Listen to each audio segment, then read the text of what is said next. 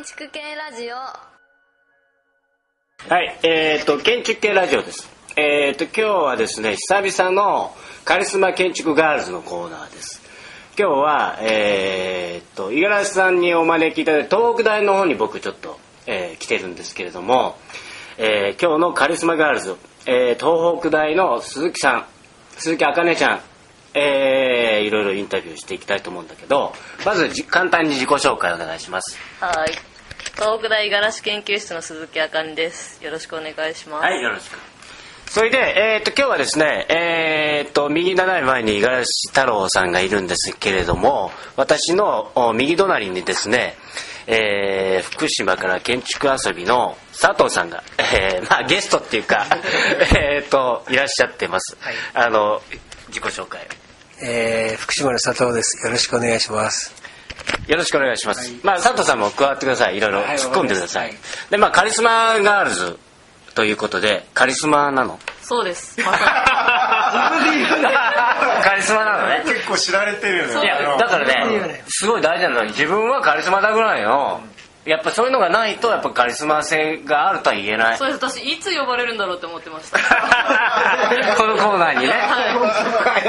なるほどちなみにもう新建築に顔が出てまあす。そうだそうだ若いよねカリスマ、カリスマガールだ。本当に。すごいな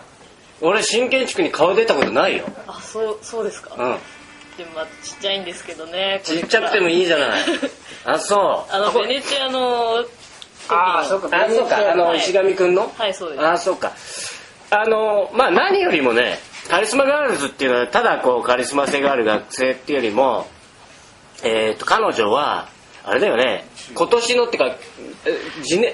きょえっと今年だよね今年です。今年のえっ、とあ今ね新建築のこれですね、えー2008年11月号だけど、えー120ページ乗ってました。出てます石上くんと一緒になんか手伝ったんだよねそうです。五十嵐チームではい。なんで赤い服を着てですね海をバックに写真つピースサインすごいね僕でも神経質顔出たことないからやられたねやられましたねなるほどで何よりもじゃあただ写真撮っあの神経質載ってるからカリスマでってそういうわけじゃなくて実力あるんだよねはいありますって言った方がいいよあります。 実はこれ、えーっと今手元にですね2008年の、えーいわゆる卒業設計日本一展ですよね仙台である、えーそれでファイナルに残ったんだよねはい、そうです。あのーこの作品についてなんか簡単にちょっとラジオの向こうの人にちょっと話していただきますかはい。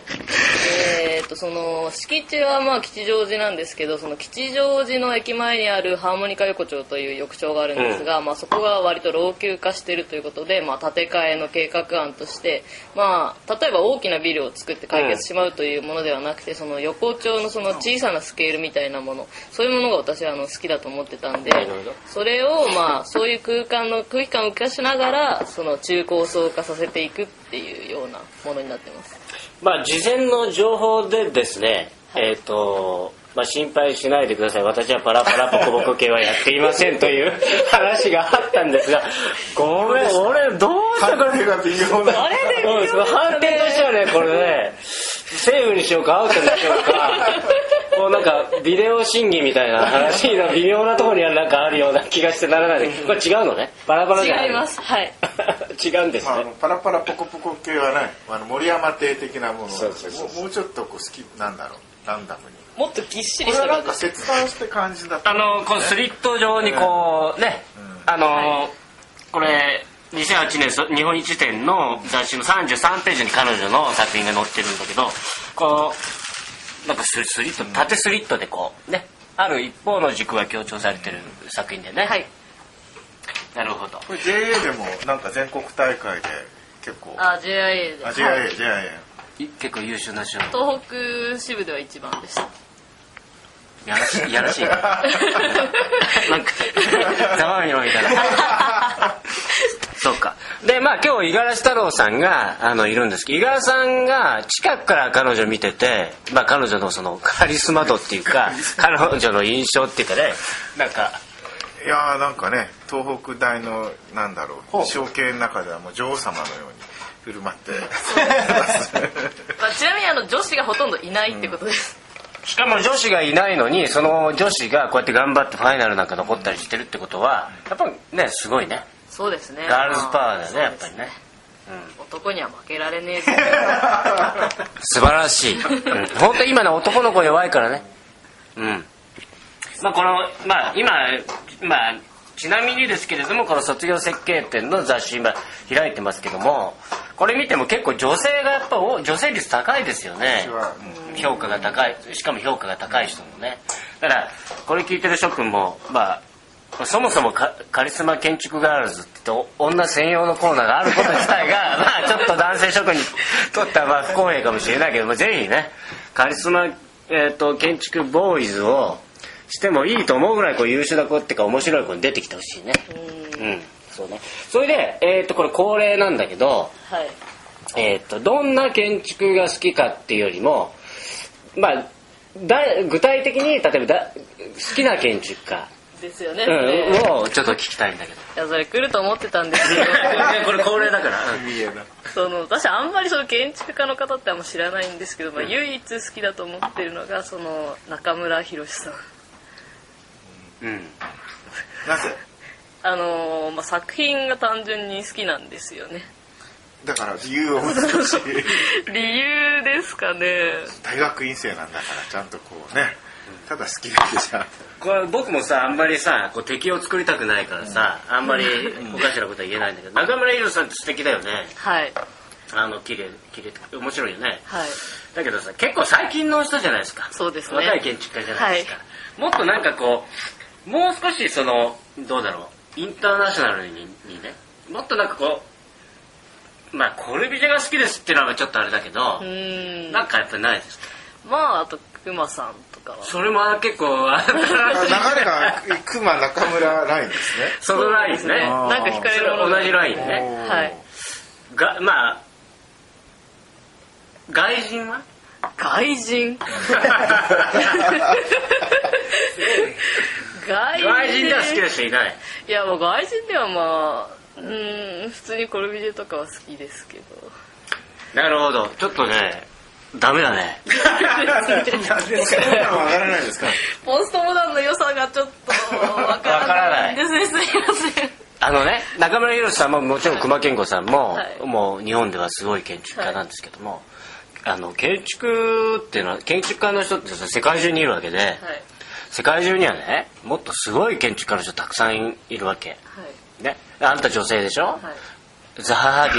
ーディ ザハーディとって知ってる僕ねザハーディと大好きだからそういう人とか、まあ、ザハーディじゃなくたってさ、いニール・デナーリとかさ、は例えばリチャード・ロジャースとかさ、はい例えばあなたが聞いたことある建築家だったらジャン・ヌーベルとかさ、い、ろんな人たちが世界にいるじゃないですか、はいそういうのをもう少し勉強するとねひょっとしたら建築が変わるかもしれないよそうですね、んあまり好きな好きじゃないものはあまり見ない傾向にあるうん、それで今度なんかそういうこういうコンテストなんかに応募しそうな、はいうん、大きい割とプロジェクトっていうのはあるのまだ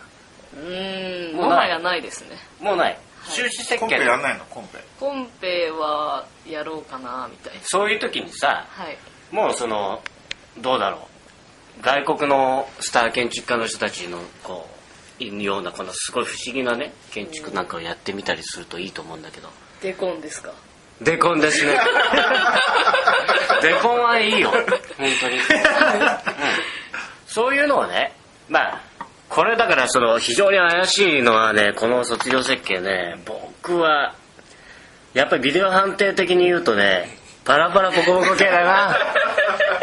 やっぱなんかここを出してほしい気がしますはいわかりましたわかった、はい本当に、はい今度またじゃあプロプロジェクトなんかやるときに、はいスタディなんかで見せてくださいよ僕にあわかりましたこれダメだとか言って僕ね添削します からはいねパラパラ最後にえーっとそうだな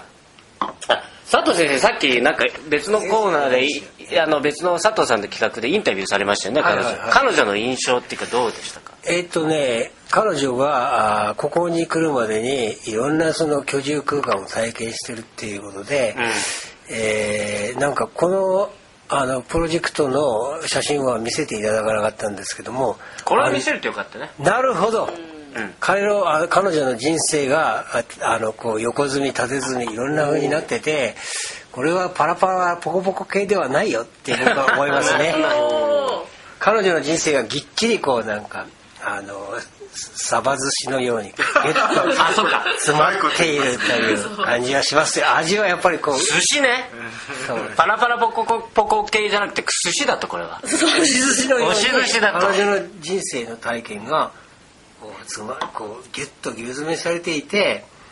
ああなるほどこれかっていうことが今分かりましたねよかったね最後に擁護してくれて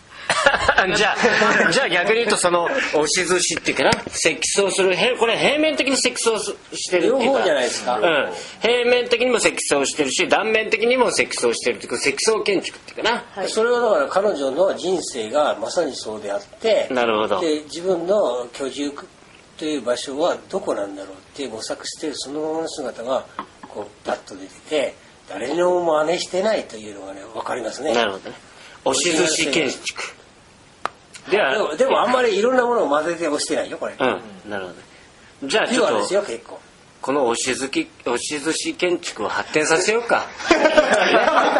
に押しずさんいや俺ちょっと今ちょっと納得しちゃった今回はだから僕の方が負けだね中中小道はね結構ね高くまとまってるよ、うんうんまあでも素敵だねうん素敵素敵ただそのこのこの赤くなってるのがねちょっとね赤とかこう色赤々い壁とかねうんこれがちょっとようわからないですよねバランっぽい色とかってね